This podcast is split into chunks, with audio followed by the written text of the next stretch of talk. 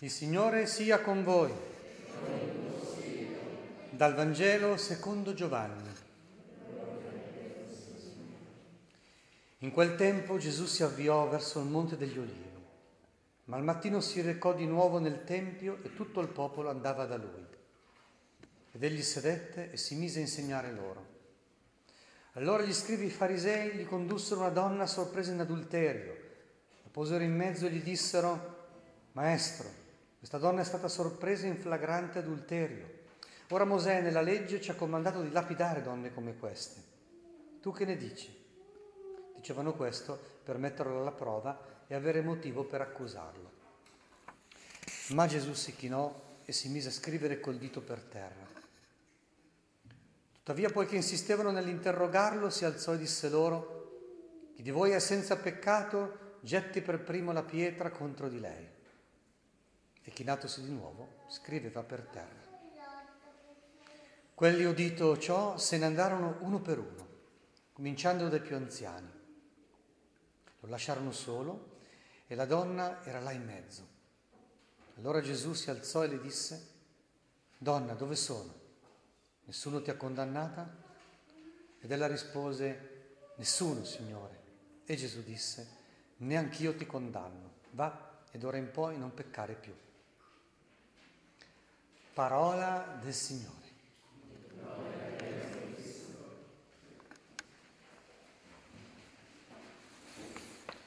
Abbiamo bisogno di padri e di madri. Ne abbiamo bisogno perché siamo figli e siamo figlie, sia sul piano naturale, abbiamo dei genitori, ma anche sul piano soprannaturale, siamo figli di Dio, siamo figli della Chiesa. Però perché perché nascano sempre di nuovo buoni padri, buone madri, dobbiamo andare a pescare dall'alto, dobbiamo ricevere continuamente la grazia che viene da Dio che c'è Padre e ricevere continuamente questa distribuzione delle grazie di Dio che avviene nella Chiesa Madre.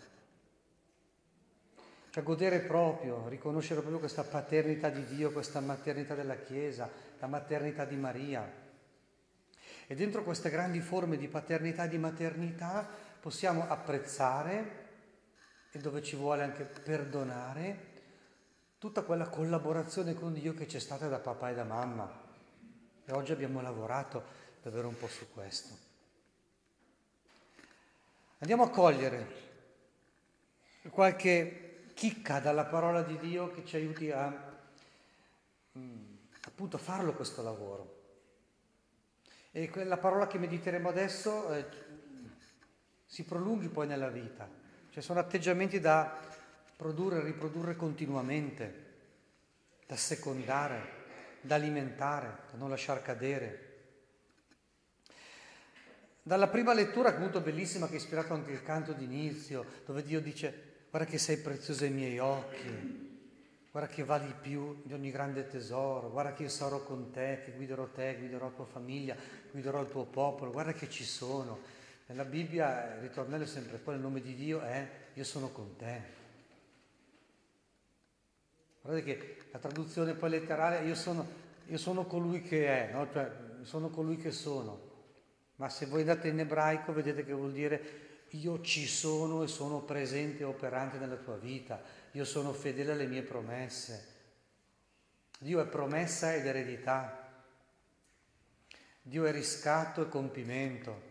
Cioè Dio non ti molla, non permette che la tua storia vada alla malora, eh? ma che vuole che venga sempre di nuovo reindirizzata la salvezza. Dio è misericordia infinita, eh? Dio è creativo e ricreativo. Ecco, e di questa lettura così bella dove Dio si vincola a te con il suo amore di padre, c'è un passaggio. Non ricordate più le cose passate, non pensate più alle cose antiche, ecco io faccio una cosa nuova, che ora proprio germoglia, non ve ne accorgete, potete accorgervene. Ecco, c'è una cosa importante per cui è importante avere padri e madri e essere a nostra volta padri e madri per quelli che saranno i vostri figli e le vostre figlie è questo, avere un buon padre e una buona madre vuol dire non rimanere incastrati nei rimpianti del passato o nelle preoccupazioni per il futuro, Cioè essere abbastanza spensierati per vivere lietamente, spensieratamente il proprio momento presente, per vivere, per esistere, per essere liberi, per essere fecondi. Quando invece l'animo è impigliato in rimpianti del passato, in preoccupazioni del futuro, si sta male, lo sapete bene. Ecco, avere un padre e una madre vuol dire sentire dietro di sé hm, e intorno a sé e anche dentro di sé, perché li hai un po' ereditati, una benedizione. Qualcosa che ti dice vai avanti, puoi andare avanti, sei autorizzato a procedere, sei benedetto, ti si vuole bene non continuare a rimuginare. Ecco, quella forma di rimpianto di preoccupazione oggi prende la forma del narcisismo, cioè un'esagerata preoccupazione per il proprio profilo, un continuo monitoraggio se sono ok, se vado bene, se sono adatto a vivere, se non sono inadeguato. Non se ne può più, siamo feriti da questa cosa qui. Perché? Perché è l'epoca della morte del padre, perché è l'epoca dell'io minimo, sto citando i grandi autori che hanno esaminato il nostro tempo.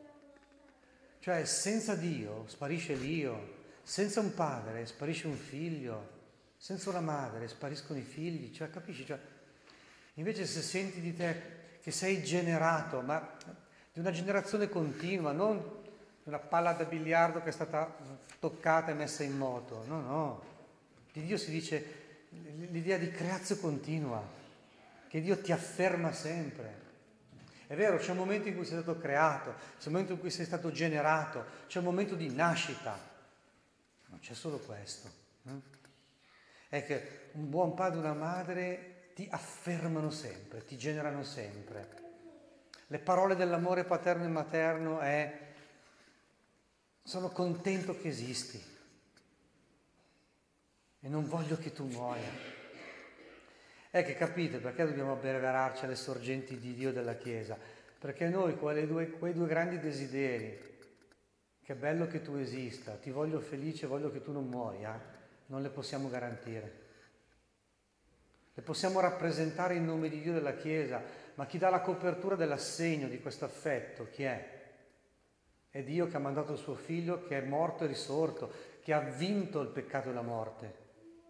E allora, allora, allora l'assegno è coperto. Quando un papà, un, papà cristiano con tutti i suoi limiti dice guarda che la tua vita finirà bene, non è una bugia, non è una, una pacca sulla spalla, non è puramente consolatorio, ma perché la sua benedizione di Padre si innesta nella benedizione che Dio ci ha ottenuto nella Pasqua di suo Figlio. Capite perché celebriamo la settimana santa in maniera così potente? Cioè non dobbiamo dare ai nostri figli assegni scoperti, ma loro dobbiamo crederci noi anzitutto, in modo che le nostre promesse vengano mantenute non per i nostri meriti, per le nostre capacità, ma per la potenza di Dio. Andiamo a cogliere anche dalla seconda lettura uno spunto importante su cosa significa avere un padre e una madre, su cosa significa essere padri e madri.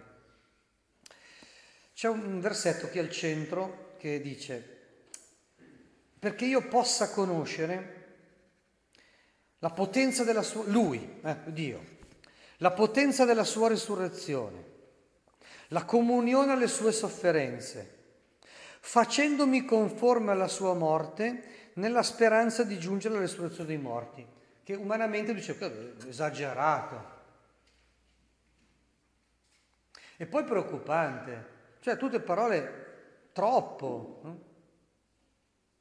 Sì, la prima, ok, bene, conoscere Dio, che già però è una cosa grande, fare viva esperienza di Dio. Poi sperimentare la sua risurrezione, che invece abbiamo, abbiamo già vedevamo stamattina, noi crediamo più al male che al bene. Fare comunione con la sua sofferenza, in realtà è una cosa furba. Conformarci alla sua morte, oddio cosa dobbiamo fare?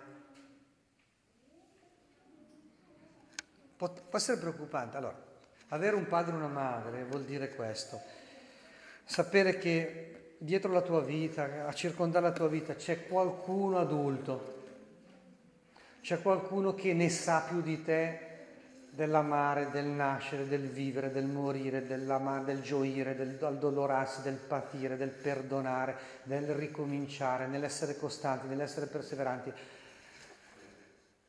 che ha misurato col nasino a volte proprio il, il prezzo dell'amore, il prezzo della gratuità, il fatto di fare doni gratuiti e per farlo devi pagare un prezzo, anche solo magari di riconoscenza o di irriconoscenza, e continuare a essere gratuito.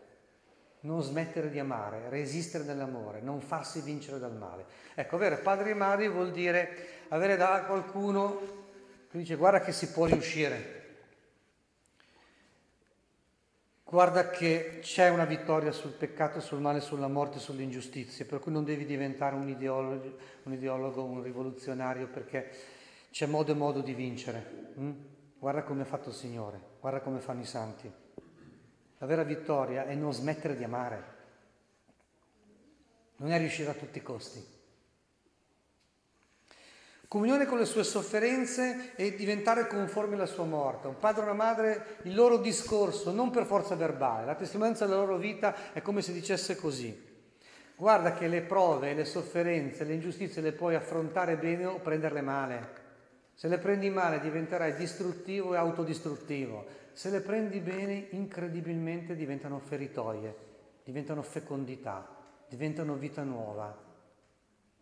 Perché Gesù ci ha salvati non con le parole bellissime, le parole di Gesù, la folla rimaneva stupita, non gli sono bastati neanche i miracoli e li ha anche fatti, ma alla fine hanno indurito il cuore e lo hanno ucciso. Alla fine ci ha salvati con le sofferenze portate bene, eh? ripeto, in maniera non distruttiva, non autodistruttiva. Avere un buon padre, una buona madre, ricevere la paternità di Dio la maternità della Chiesa è questo sentire che uno ti benedice e ti dice guarda che ce la puoi fare. Guarda che se hai anche sbagliato non sei al capolinea, puoi ricominciare e Dio sarà con te. E anch'io sarò con te. Ecco, cioè, questa cosa bella. E infine andiamo a, a raccogliere il Vangelo, perché qui la scena, Gesù insegnava, quindi il tema è la dottrina, la verità, la legge, e il tema grosso nella vita dei figli e delle figlie è che io voglio fare quello che voglio, ecco, un desiderio eh, liquido, gassoso, smodato, e i genitori che mi mettono i paletti, mi danno le regole e le leggi.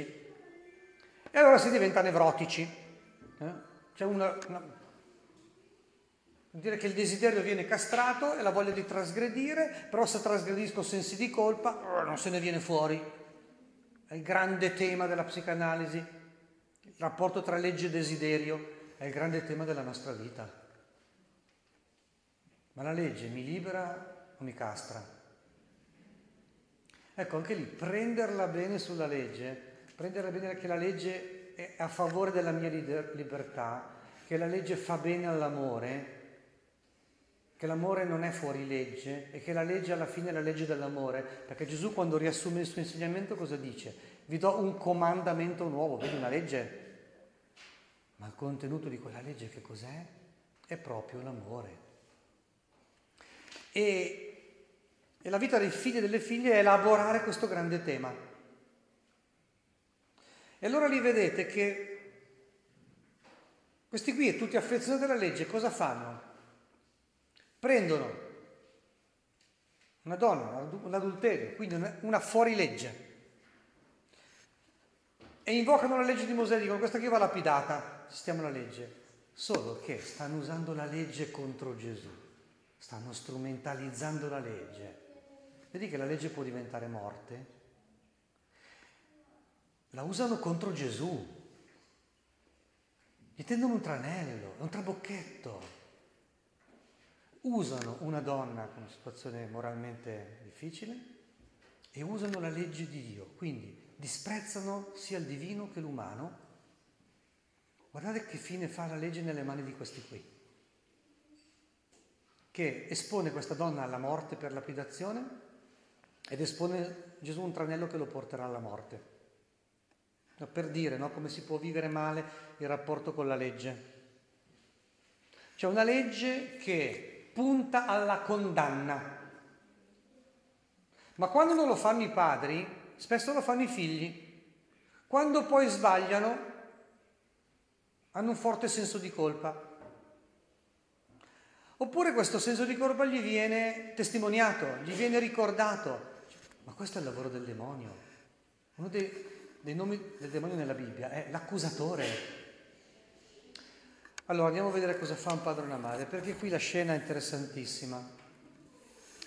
E questa donna è circondata, la posero in mezzo e esaltano il suo peccato, lo, lo fanno vedere.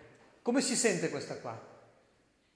Brutta, cattiva, colpevole, sbagliata, ferita, risentita, tutto, c'è addosso tutto. Questa qui va riscattata. Questa qui o viene ucciso o si suicida.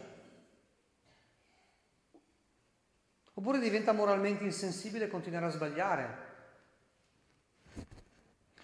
Cioè, sotto, vedi, la legge può essere uno sguardo che ti condanna, perché la legge di per sé è buona, cioè non commettere adulterio, dice una cosa giusta. Questa qui però ha commesso adulterio e quindi la legge di per sé la condanna, vero? Un padre o una madre è uno che invece ti aiuta a capire che la legge è un richiamo di cose buone, che la legge è un pedagogo, non è un giustiziere. La legge serve per la giustizia, non per giustiziare. Una bella differenza eh? tra giustificare e giustiziare. Ecco, Dio punta a giustificare, non a giustiziare, a riportarti nella giustizia, non nel giustiziarti uccidendoti. Infatti vedete che Gesù alla fine concluderà va e d'ora in poi non peccare più, vedi, la giustifica, la rende giusta, le ridà il richiamo della giustizia, le dice di comportarsi bene, eh? ma non la condanna. E vediamo che fine fa invece la legge nelle mani di Gesù. Perché nelle mani di Gesù fa fare l'esame di coscienza proprio a tutti. Intanto evita il trabocchetto, è un pochino più furbo di loro. Per cui dice va bene, lapidatela, però chi è senza peccato scagli la prima pietra. Vedi, quindi non va contro Mosè. E quindi non si espone al tranello. Non dice no, non è buonista. Lo sa che l'adulterio è sbagliato. Fa parte della legge di Dio, uno dei comandamenti del Signore. Poi dice va bene, però voi siete in posizione di giudizio, gli fa fare l'esame di coscienza. Il bello che il Vangelo dice se ne andarono via tutti a partire dai più anziani, perché se uno è più anziano è più carico di peccati, ne sa di più, è più cosciente della propria miseria se tutto va bene. Quindi se ne vanno via tutti. Adesso c'è una finezza, che Gesù, anche di fronte, la cosa è evidente, ma Gesù non basta che l'evidenza sia nei fatti, bisogna interiorizzarla perché lei si sente brutta, cattiva, condannabile, esecrabile, degna di ira, meritevole di ira. Quindi, donna, dove sono? Nessuno ti ha condannata. Cioè dice, guarda, osserva, guarda la scena. Ella dice, nessuno, Signore. Come dire, ecco, pensaci, guarda, guarda bene, perché? Ma sapete com'è difficile, lo dico come confessore, che una persona si lasci perdonare? Allora Gesù le fa vedere, guarda, per questa semplice provocazione, vedi che se ne sono andati via tutti, quindi cerca di capire, non sei peggiore degli altri, non sono migliori di te. Ecco, questo è un grande lavoro che i padri e le madri devono fare con i figli, perché spesso, dandogli giustamente la legge, i figli dopo hanno dentro dei grovigli interiori, perché hanno trasgredito, perché poi li hai sgridati, perché dopo loro e quindi è tutto un lavoro da fare praticamente tutti i giorni questa roba qua che sta facendo Gesù. E Gesù li aiuta proprio in questo, eh, come fa con questa donna, dice, guarda, vedi, non è che allora tuo padre e tua madre è giusto e tu sei sbagliato. No, guarda, non è proprio così, sbagliamo tutti.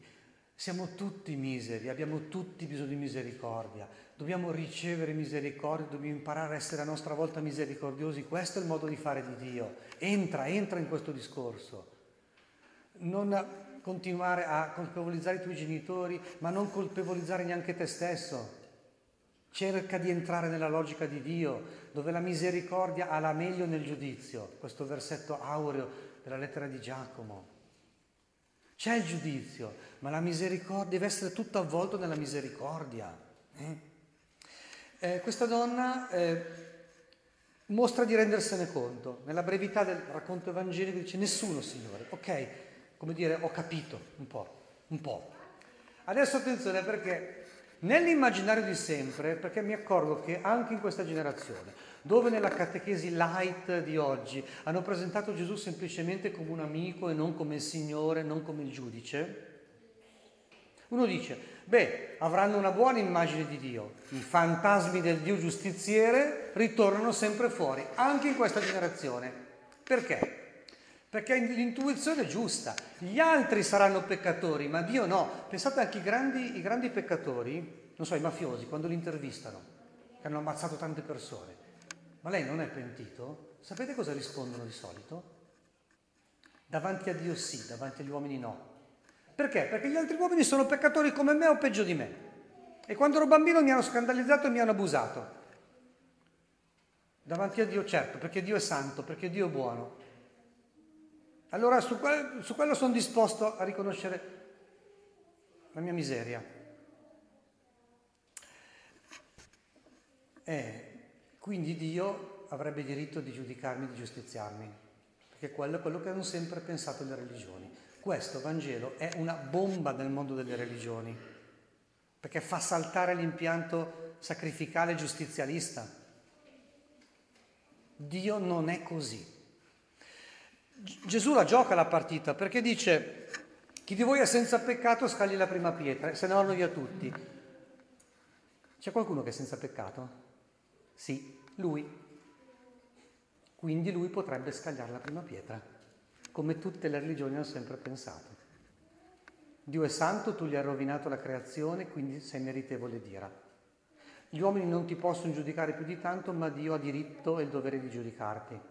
Ah, capisci il tranello? Ecco perché risorge, anche se tu cerchi di fare un Dio buonista, i fantasmi del Dio giustizialista ritornano fuori tutti. Allora uno cercherà di autopunirsi, di tagliarsi, di, perché, perché, vuole pagare il prezzo per, per essere salvo e per non essere condannato ad andare all'inferno, ma non basta, non serve, tu devi accettare Gesù.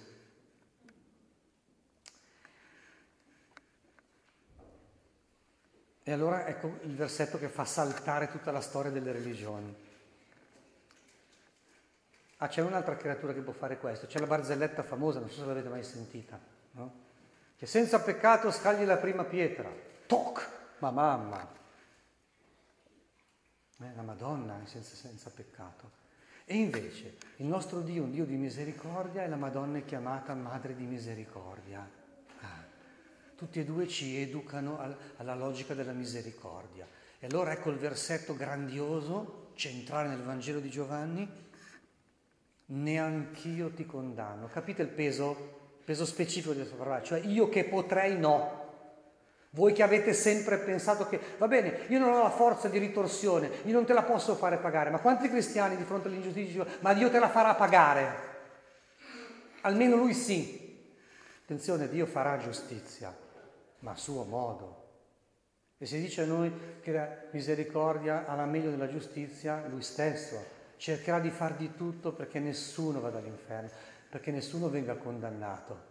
C'è un peso specifico questa frase. Neanch'io, che nel tuo immaginario dici, tu puoi, Dio può, e invece no. Dio non è capace di condanna. All'inferno uno ci va solo se lo vuole lui. Dio non è che o manda in paradiso o manda all'inferno. All'inferno ci vai se non ti lasci salvare, cioè se non vuoi proprio entrare, se ostini il tuo cuore a non entrare nella logica della misericordia. Questo è il punto. Neanche io ti condanno. Ed è una bontà però non buonista, perché abbiamo visto che poi conclude dicendo va ed ora in poi non peccare più. Non è che va tutto bene, va tutto anche male magari. Eh? Però Dio punta sempre alla salvezza e non alla condanna i padri e le madri sono chiamati a replicare con i loro figli la logica di Dio. che voi possiate essere o diventare così. Sia lodato Gesù Cristo.